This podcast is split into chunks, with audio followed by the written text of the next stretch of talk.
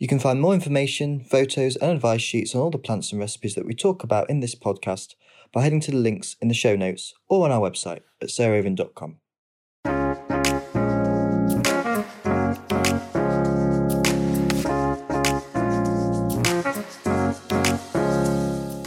Welcome to Grow Cook Eat Arrange with me, Arthur Parkinson, and Sarah Raven.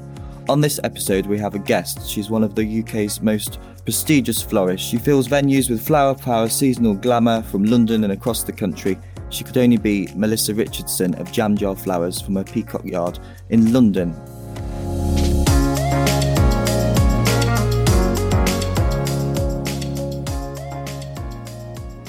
Hello, Melissa. Hello, very nice to hear you both. Well, it's lovely to have you here. This whole episode, really, we we, we just want to draw out everything about you from where you started, uh, what your new favorite plants are, what are your favorite things to arrange with. But I'd lo- love, first of all, for Arthur and I to ask you about your kind of how you got into flowers in the first place. Well, I got into flowers by accident, really. I had run a model agency for 27 years and I decided that I wanted to stop doing that. I'd sort of run out of juice with that, but I thought I better do something so that I didn't go mad. And my initial idea was just to do flowers for offices on Monday mornings from my kitchen table. And I'm not quite sure how it escalated from there, but it did.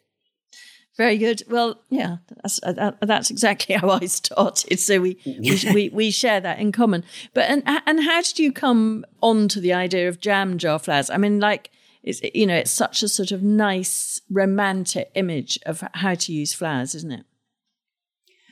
Well, I think at the time when I started, which was 2009, the fashion for flowers seemed to be a lot of exotic flowers, a lot of tropical flowers uh, arranged in enormous martini glasses yes. with big balls of floral foam. And they were incredibly I got we kept going to weddings and thinking oh god this is horrible. Yes. And when I I was chatting to a friend and she said to me well the nicest flowers are always the ones when you go for a walk and you pick some flowers and put them in a jam jar on the kitchen table. They're always the prettiest flowers. And that's what gave me the idea. I just thought I really wanted to go back to the seasonal flowers of my childhood. I grew up in a in a beautiful place, a beautiful garden. My father was an amazing gardener. And we also lived in Sussex, not far from where you are. And the the woods were just full of wildflowers in those days, and there was very little else to do. So we yes. did a lot of flower picking and bringing them home. Yeah, yeah and yeah. Um, it made me happy. I, I wanted to keep working with beauty, which in that way it's not very different from being a model agent. Yeah. But I wanted to work with something that didn't answer back. well, how many how many staff do you employ now? There's probably might well be a bit of well, knowing Arthur and I working together, there's well, an awful lot of answering back. I I just think that people who work in gardens, flowers, are nicer people than in fashion, and there's not so much pressure. But in fact, a lot of my clients are from the fashion world. And I think that's just because we speak the same sort of language, you know. Yes, yes. That we did mm. in the in the model business. Exactly.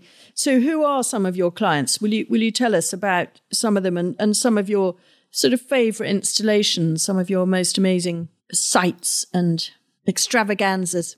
Well, I mean, curiously, my absolute favourite installation was um, being invited by the RHS to do the London Gate at Chelsea Flower Show, um, and by far the most frightening because I am a florist, and although I'm a keen amateur garden in my 50 foot square foot London garden, you yeah. know, to do something with living plants was absolutely terrifying. I was yeah. nearly sick with fear. But then when you pull something off like that and it really worked beautifully, I just felt so proud of myself. And so that was really fun. They really were beautiful. I remember those gates, and um, what I love about what you did with all the plants, they all went to schools and groups, didn't they, in, in London? They went to a community garden round here, Yes. wi- and I, in fact, I've been teaching there last summer in the brief moment when we were out of lockdown, getting kids from tower blocks and everything round Brixton and Stockwell to le- teach them about flowers. And there are beehives there, and teaching them go hmm. down to the beehives and say hmm. "Good morning, Madam Queen and noble bees" to before they started every day. But, you know, I, ju- I just think the reason why I love flowers is because I grew up with flowers and because my parents were always teaching me how to pick flowers, only take one primrose from each group, you know, hmm. Yeah. don't sort of rape the wild, just take what you need and take it thoughtfully. And I just think if kids learn about flowers and to appreciate their beauty at an early age, I just think it's better for the planet all over, you know. Couldn't agree more. And um, you're you're bringing increasingly, I'm noticing more of a wildflower meadow sense into your arrangements, Melissa. Is that something that you're noticing is becoming trendy, or are you having to still say to your clients, "Oh, let's try a fertility," or are people asking for these wildflowers when when you take on a, clients? a lot of people call things meadows and they're not meadow hmm. flowers at all, they're garden flowers. But what I think is that our style changes a lot on which florists are working with me because I like to embrace the skills of the people who are working with me. And at the moment, my head florist, Talina, has a very definite style which I adore, and that's why she's mm. my head florist. But you know, I like to give her her head to design stuff and and not be always hovering over it. But it still has to keep that kind of jam jar look, and it has to look seasonal. And obviously, we're all trying to use more English flowers all the time, but it's not always possible. But you know, at least if they're seasonal, you feel they may have only been grown seven hours away rather than huge plane flights away, you know. Mm. So, Mel- Melissa, the, the title of your florist business says it all jam jar flowers, and that, of course, means flowers in water. How hard has it been to go from Oasis, which we now all know is the worst thing for the environment, to just flowers in beautiful vases in water? Do you still get clients saying, "Oh, I don't want a vase"? Is it is it an easy thing to convince people that flowers belong in water? I never used Oasis if I could mm. possibly avoid it because it always felt wrong to me. Not that I knew anything, but it just did. I didn't like the way the flowers acted in Oasis. It felt like it was stiffening them up and not allowing the natural flow of flowers. But I was really horrified when I heard how bad it was for the environment. I would say, curiously, it hasn't really been any more difficult. And I find the flowers that like big arches and things like that, which we used to make with Oasis, actually it's a bit more work, but they have a more beautiful action if they're in water and rocket launchers and buckets and that sort of thing. Um, it's just covering up the workings that are more difficult. I mean, the only thing I honestly think is really difficult are funerals. I think just having water and coffins is is really difficult, and I haven't worked that out. And I know, you know, some of my fe- fellow florists say, "Oh, it's fine, you can do it with yogurt pots," but No, it's I've hard. never seen a coffin lifted up really carefully. And Yes, I, I totally agree. It's just hard. Mm, that is really hard. and so I'm trying to persuade people to go back to having a beautiful big hand tie. You know, I did a a funeral just the other day with just masses of pear blossom, and it was so mm. beautiful. So, you know, but there are other ways. But people have got very used to those grand oasis arrangements on top of coffins, and I think we've got a long way to go with that. Mm, it's true. Will you just talk us through? So, say you were doing a flower arch now without Oasis, which of course none of us are going to use, as Arthur said, as you've both said. But if you are doing an arch around a door in a church, how would you do the mechanics without any Oasis? Well, we'd have buckets of water at the bottom of the arch from which we'd put long branches and things in. And then, I mean, we did an enormous one at Badminton House a couple of years ago. And then I actually got a carpenter to build me a thing where I could have buckets sort of staged up the arch. And then there are these rocket launchers, look like rocket launchers, which Yeah. um, you can stick the flowers into. And some foliage will hold, given that it's a wedding, it's only got to last a short time. And then we use reusable plastic tubes with a little rubber top, which you can, um, Oh, yeah. which will hold again for a day. So there's a, a lot of reusable stuff. It probably is still plastic, but it's not just cut, you know, throw away. We use them again and again. Yeah, yeah. And if you were doing a wedding in May, which is, you know, right now, what would be your absolute favorite? Maybe sort of five flowers that would just be absolute must haves for your flower order. Well, I think because May is peony time, I Yeah. would be very sad not to use peonies because it's such a short season, really. And I don't like the Sarah Bernhardt, which does seem to plug on for ages, but mm. it's not my favourite peony. But the ones that I love, like Coral Charm and what's my favourite, Command Performance, that Yeah. changes so much, you know, so you can get all those subtle colours. So I love using um, that. I love in May using Spirea and things like Dicentra, Bleeding Hearts, and Yes. you know that very romantic garden, early garden flowers.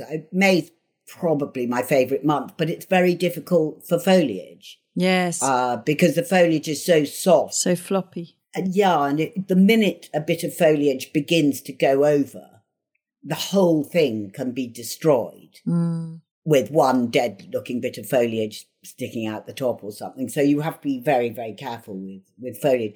But with a bit of luck, you get the late malus and the late blossom, Yes. which is gorgeous always in a, in an arch or a church doorway or whatever.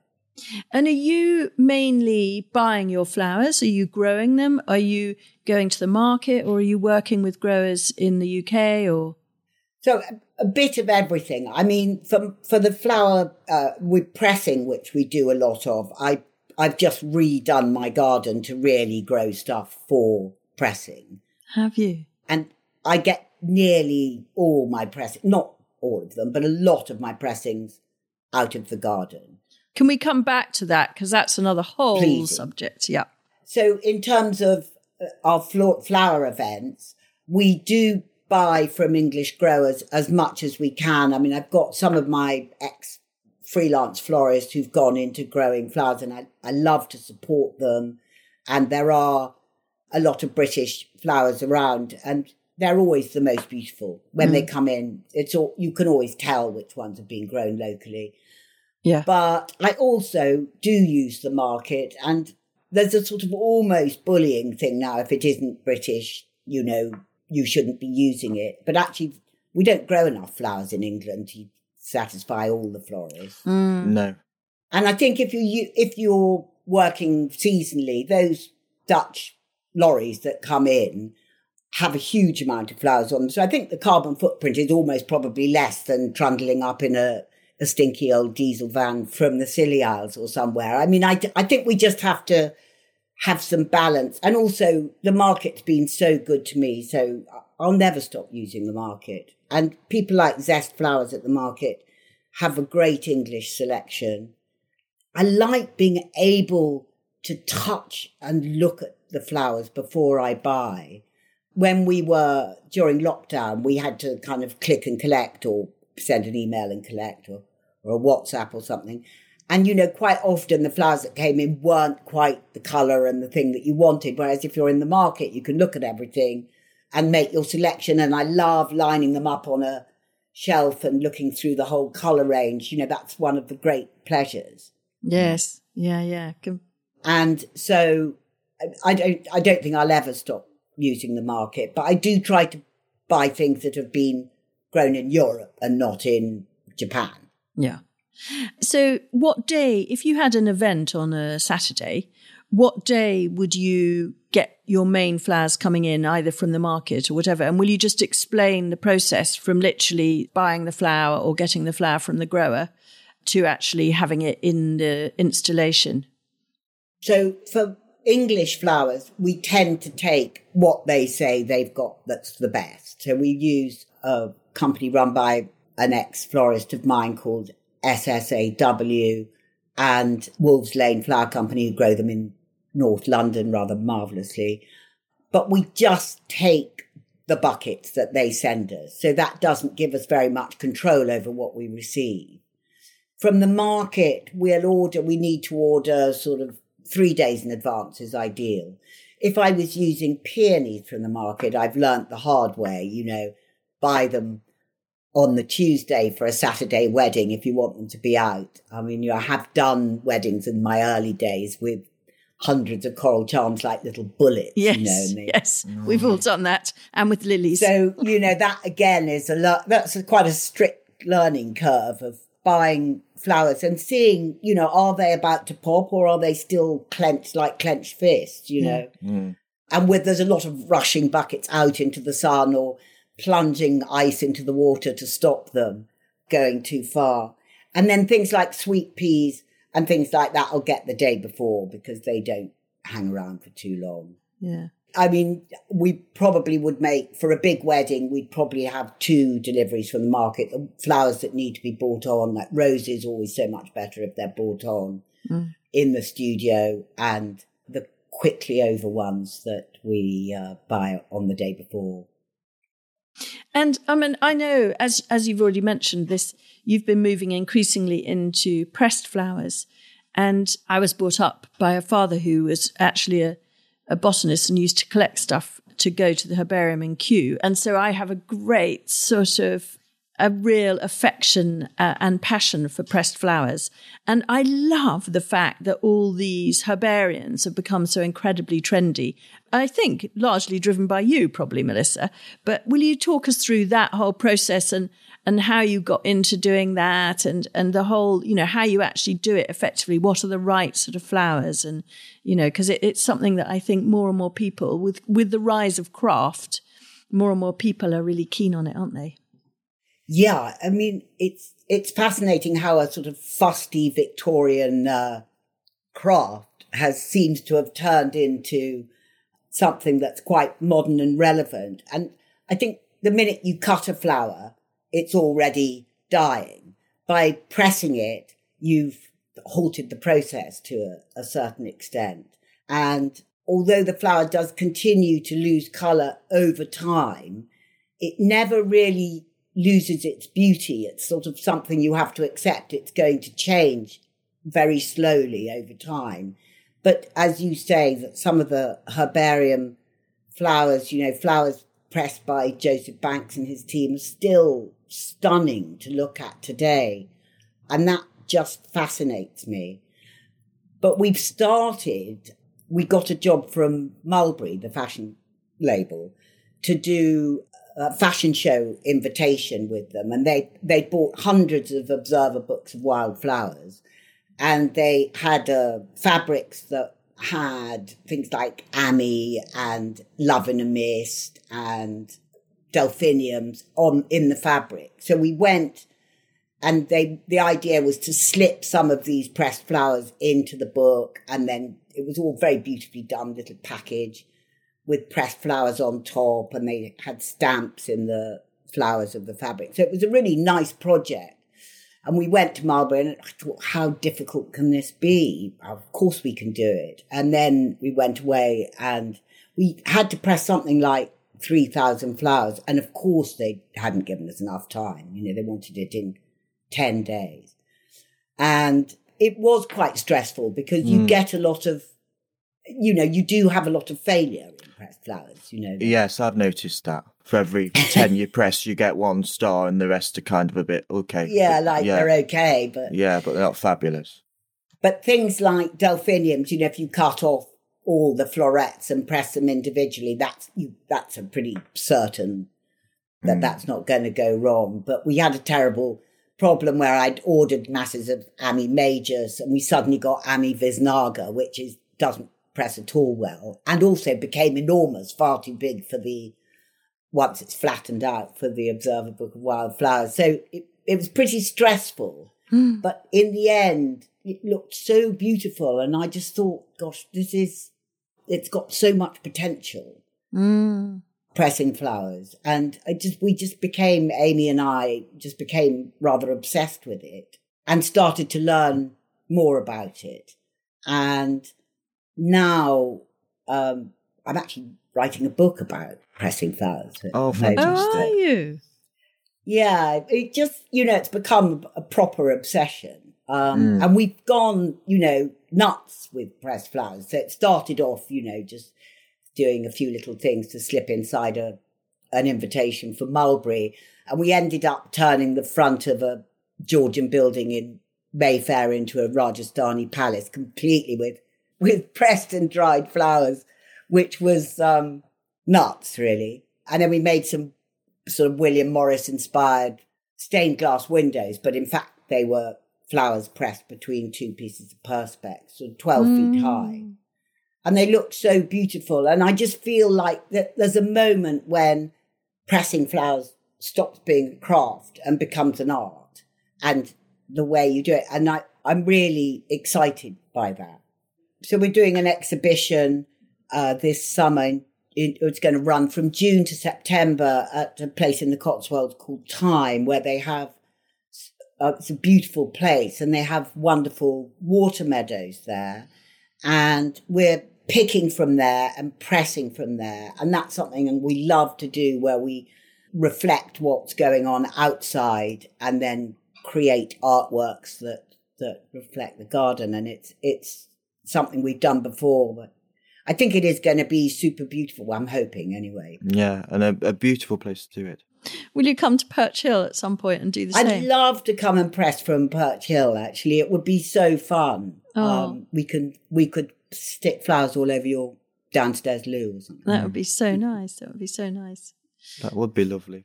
Melissa, I wanted to ask you if you were to go to a, a desert island with packets of seed for pressing, what would those flowers be? You know, your your top five for pressing and that you that are very close to your heart. What would they be? God, Arthur, that's such a difficult question because my taste changes as the season yes. go on. So, you know, if it had been a month ago, I would have said hellebores, but I'm bored to death of them now. The best flowers for pressing are the ones that the wild flowers that almost weeds, you know, poppies, mm. cornflowers, nigella, ammi, just the delicate buttercups. Buttercups pressed beautifully, hold their colour for ages. And then if mm. one was going a bit um, more floristy, you know, I'd take a butterfly ranunculus, which has the same iridescent quality as a buttercup.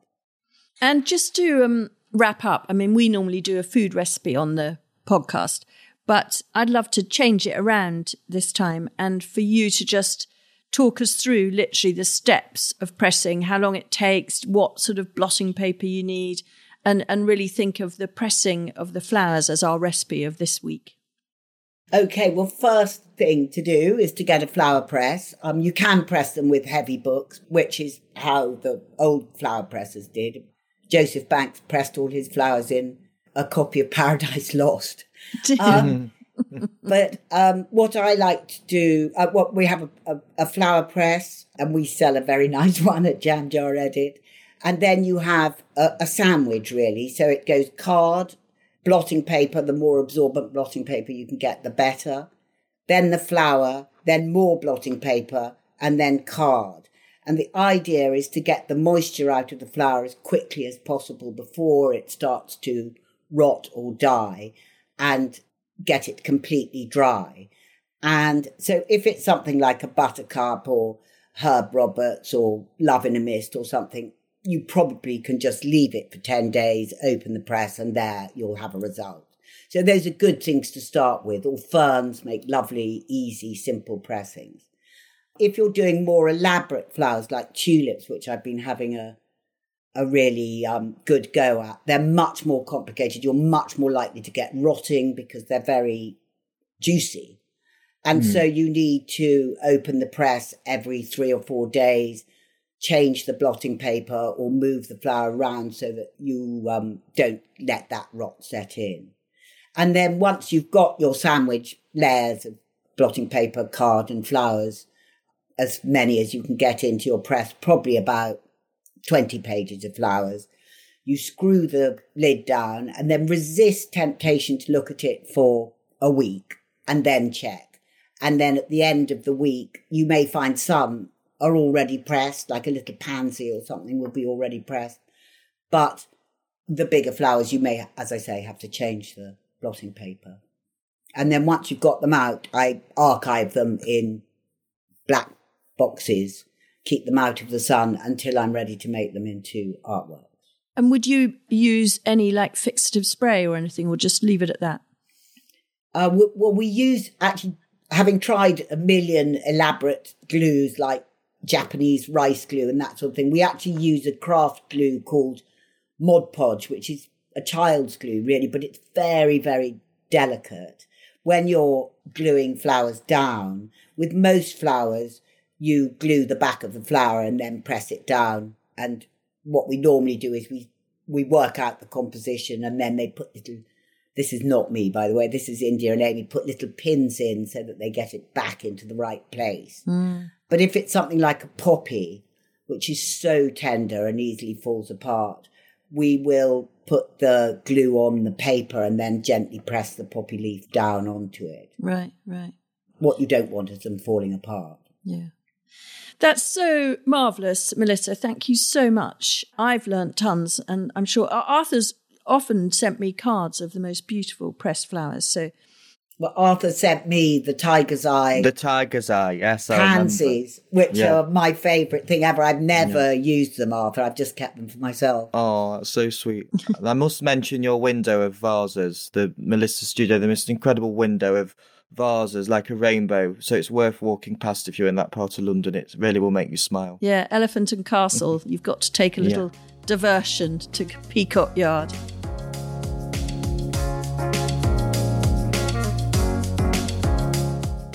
Thanks for listening to this episode of Grow Cook Eat Arrange. You can find more information about what we've been talking about today in the show notes on our website. On the next episode, we're going to be talking about sweet peas, potatoes, and also potato trials, which involve growing potatoes in the most beautiful wicker baskets here at Perch Hill.